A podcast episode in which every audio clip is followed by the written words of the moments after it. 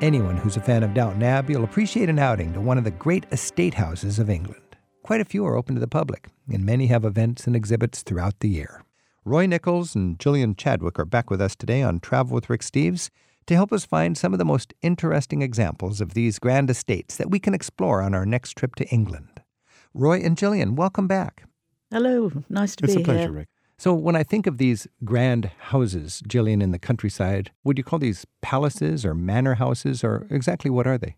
We n- generally call them stately homes. Stately homes. Uh, you can only have a palace if you're royal, and there's one other palace in the country. It's called Blenheim Palace near Right. Oxford, and that's because it was given from a very grateful nation to the first Duke of Marlborough, and he built it, had it built. After Waterloo, wasn't it? Uh, no, after the War of Spanish Succession. After the War of Spanish Yeah. Succession. in the early 18th century, and the nation was so grateful that he was given a large amount of money to build a palace. so we have Blenheim Palace. Blenheim Palace, yeah. It's our equivalent of Versailles, really. And that's like the ultimate palace to see in the countryside of, of England, apart from uh, castles, I think. Yeah, except there are many that are just as grand.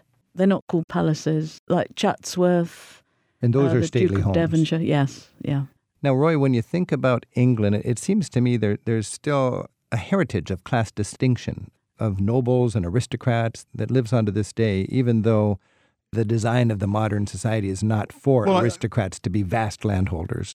Well, obviously, the aristocracy still exists, but their role in society has been taken over as the movers and shakers of society and the economic world by new political and economic dynasties. But yeah, I think there is a there is a residue of that sort of class distinction. They still hang on to most of their large houses. Their estates are much reduced, and of course, after two world wars, the economy of the estates becomes impossible. But nonetheless, I think there is a reminder there. Just to keep them up, it must be quite expensive to Oh, yeah, like, tens and tens of thousands of pounds every week. just to keep the roof from leaking and to pay Basic the taxes. maintenance. Just cle- Maintenance, yeah. imagine cleaning the windows in somewhere like Castle Howard or Blenheim Palace. Hmm. So let's talk about a few of these great houses. Where might you get a sense of the aristocracy to this day? Are there any that really give you a sense that would be good for visiting? Well, definitely Blenheim Palace, and one that's become extremely popular, of course, is Highclere, which is the stately home used as Downton Abbey. Okay. So that's one of the places that everybody wants to go to. From a traveling point of view, uh, what's it like? If, if you're a fan of Downton Abbey, what do you actually see that you might see on the TV show and so on? To be perfectly honest, I've never actually been there. It's really difficult to get in. Demand is so high, it's difficult to get a place there. Roy, what do you know about?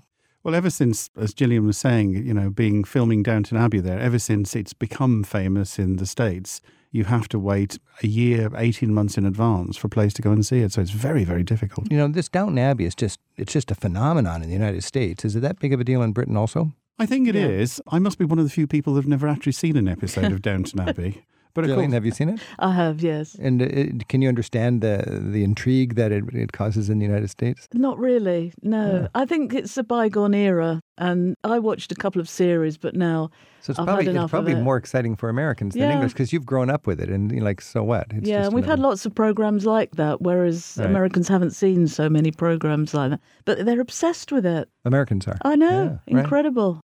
Incredible. This is Travel with Rick Steves. We're talking about the great houses of England. We're joined by Gillian Chadwick and Roy Nicholls. Roy, when I think about British aristocracy, I think of eccentrics. People who are, if you could get a little look in their back closet, you'd find all sorts of interesting stuff. eccentric is such like a Roy. polite way. polite way of putting it. How can you enjoy the eccentricity of the English nobility with your sightseeing? Well, there are several places, and one that does come to mind is Stanway House, that's owned by the Earl of Wemyss, who's, uh, in fact, it's a Scottish title, I believe, and he's he has a certain eccentricity. I think being an aristocrat and being eccentric go hand in hand. This is Stanway in the Cotswolds. Yeah, Stanway is not a town; it's a little village. a little tiny village, and it's And a it's very a- small village. Well, it's that very traditional. It's one of the few last examples of what we would think of as a state village. In other words, there is a heart to the village, which is the big house, Stanway Mhm. House, and then all the people that work on the estate would live in cottages and farms as satellites I to the big realize house. that, you know, because I've been there a number of times, and it's true. It seems like the entire village was built to support the the, the big mansion, house, yeah, the big house. And it's it's not new because originally what became Stanway House was actually owned by the abbot of Gloucester, I think, and it was a monastic settlement, and it, it sort of worked in exactly the same way. Now, the Earl of Wemyss is this like textbook example of the impoverished aristocracy. He Well, imp- owns, he's land rich, but it feels like he's cash poor. I was going to say impoverished is a is yeah, you can't feel Yeah, sorry for him, relative, even though he has patches on his old tuxedo. Um, and I, I suspect he, that's the way he wants it. But he's a delightful man. We've met him several times. And he's a very, very nice man. He always makes a point of coming and saying hello to visitors. Now, he opens his house up to the public, and, Mm-hmm. and it's almost like the grandchildren of his grandparents, former peasants, are there uh, welcoming the public and being docents in the different rooms around his house. Absolutely. Why does he do that, Gillian? Uh, it's just full of his little memorabilia, and one of my favourite things is the oh that chaise longue that's got wine stains on it by Chippendale. You mm-hmm. know, he uses the furniture. He does. He's got that people would- exercising chair. Oh, the exercising chair. Yeah. And, he, and it, they didn't have treadmills back then, but you could bounce up and down on a, on a big spring. That's right. And he said it was, what does he say? It was good for his liver or something yeah. like that. And he's got knickknacks all over the place, and that family tree for the dogs of the family. And you can go out into his tithe. What, what's the concept of a tithe barn? That's when uh, peasants used to pay a tenth of their, their stock every year, whether it was grain or whatever it was, and it was kept in a barn. It was stored there. So, So that was their payment to the Lord. all these wretched peasants all around in their little they huts, were and then he's got this incredible house, and he's got a big barn, and once a year, everybody brings a tenth of all of their Mm-hmm. stuff and puts it in his barn. Yep. And today, the funny thing is, in order to pay his bills, he's got to open his house up to the unwashed masses. And we Yeah. get to go in and, and tromp through there and even look upstairs in his bedroom and As see what Gillian he's mentioned reading. earlier on, it was the wealth taxes and the death duties of the post war period that impoverished all these estates, and they all had to start opening up to the public. I do like Stanway House, though, because he still, to a great extent, maintains that tradition of a large estate.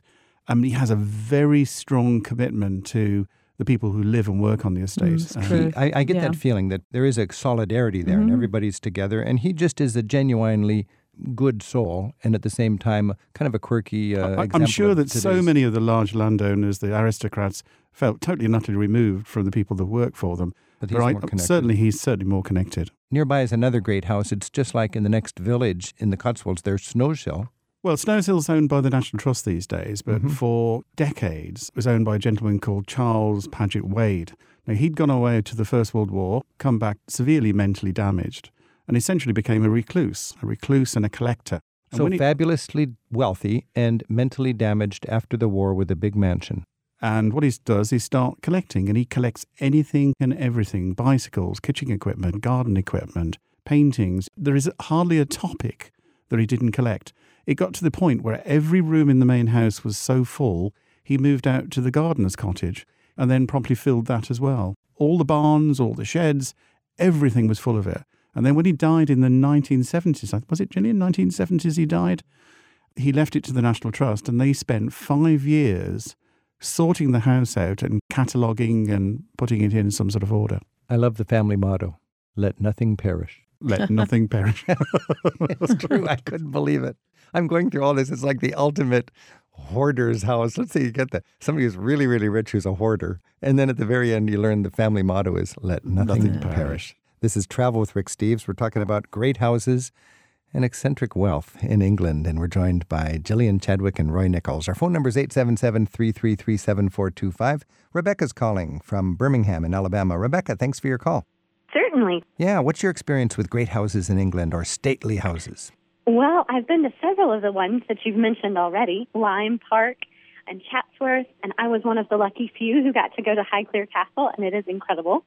I spent about a year over there teaching, and I lived in a small village, and there was a grand estate there that I really hadn't seen on many travel books, and I thought it was incredible. And it's what was called that? Woburn Abbey. Oh, yeah. Woburn Abbey. Tell Mm-hmm. us about it. It is in Bedfordshire, and it is where the Duke and Duchess of Bedfordshire live. Their family has a very long history there. There was some sort of story that they used to be earls, and then one of them, the earl, was beheaded by the king for some sort of punishment, And then they realized they had made mistakes, so they made him a duke. And so the family after that became dukes. It's a huge estate. There is a deer park there, and they are known for, I think there are nine or ten varieties of deer that they have brought in from different places in the world, and they're very involved in conserving some of the lesser known breeds of deer. And are you able to wander So- through the actual house and get a sense of it? Yes, absolutely. They are not really open in the winter months, but in the spring and summer months, they're open a lot of the week. And it was probably one of the houses where I got to explore the most. You get to go through on your own pace, and there are volunteer guides in most of the rooms to tell you some fun facts.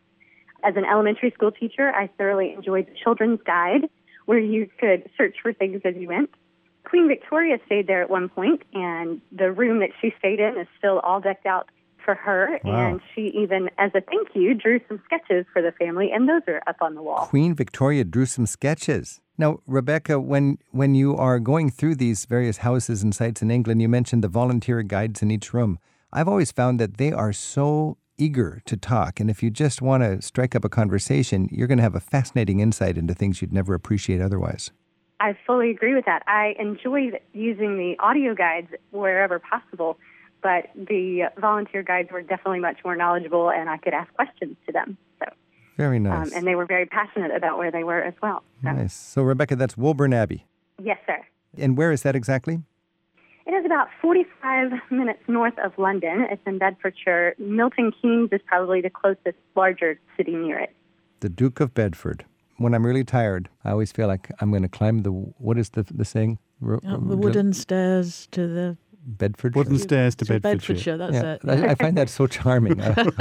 Good night. I'm going to climb the wooden stairs to Bedfordshire. And that's where afternoon tea was invented as well. Afternoon tea At wasn't. Woburn Abbey by the Duchess of Bedford. Yeah. Well, that's one reason to celebrate Woburn Abbey right there. Absolutely. Rebecca, thanks for oh, your and call. you can even have afternoon tea there. You can. Did you do that? Oh, multiple times. That It must be great. Describe what afternoon tea is exactly, Rebecca. Well, I believe it was invented by one of the duchesses there for that sinking afternoon feeling. That's right. As I understand it, they Absolutely. used to eat much later dinner meals. And so she and her ladies in waiting would have this afternoon tea. And all of the ones that I had were three layers. The first layer that you start with is little This is finger this is the little trolley, that fancy like silver plated trolley they bring in. It's got three little tables on it, mm. each one smaller than the one below it. Okay. The bottom layer is the first layer, and it is finger sandwiches, like cucumber sandwiches, or I think I had some salmon sandwiches and things like that. Nice. And then the middle layer is scones with clotted cream and jam. Hmm. And then the top layer is some sort of sweet, like a chocolate candies or things like that. So you're down on one of those every afternoon, and you're going to have to buy two airplane tickets to get home. Yes, exactly. All right. Rebecca, that sounds like a, another reason to go to Woburn. I, I have not been there, and it's, I'm going to put it on my list. Thanks for your call. Certainly. Thank you. Take care. Bye now. Bye. Patty's calling from Port Ludlow in Washington. Patty, thanks for your call. You're welcome.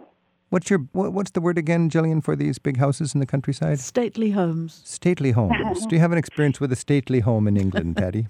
I'd like to know if Chatsworth is open now because I've either read or seen it on TV that the Duchess had died and that they were closed. So is that temporary or? So this is the Chatsworth in the Cotswolds, right? Chatsworth. Yes, uh huh. No, Chatsworth House is It's in Derbyshire. In Derbyshire, yes. In Derbyshire. Mm.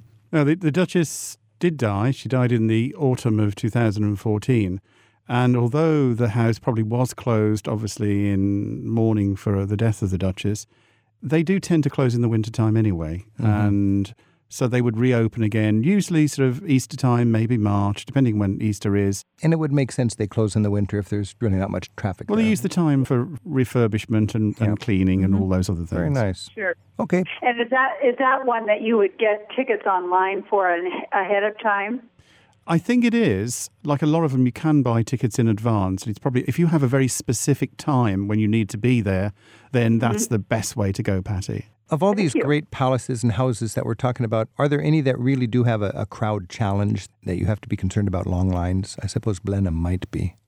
Uh, not usually. Not usually, No, so you it's can normally just show up, yeah. the, and there's a lot of space there, gardens Yeah. and other things to do apart from the Oh, house. that's great. Patty, thanks for your call. You're welcome. Thank you. You bet.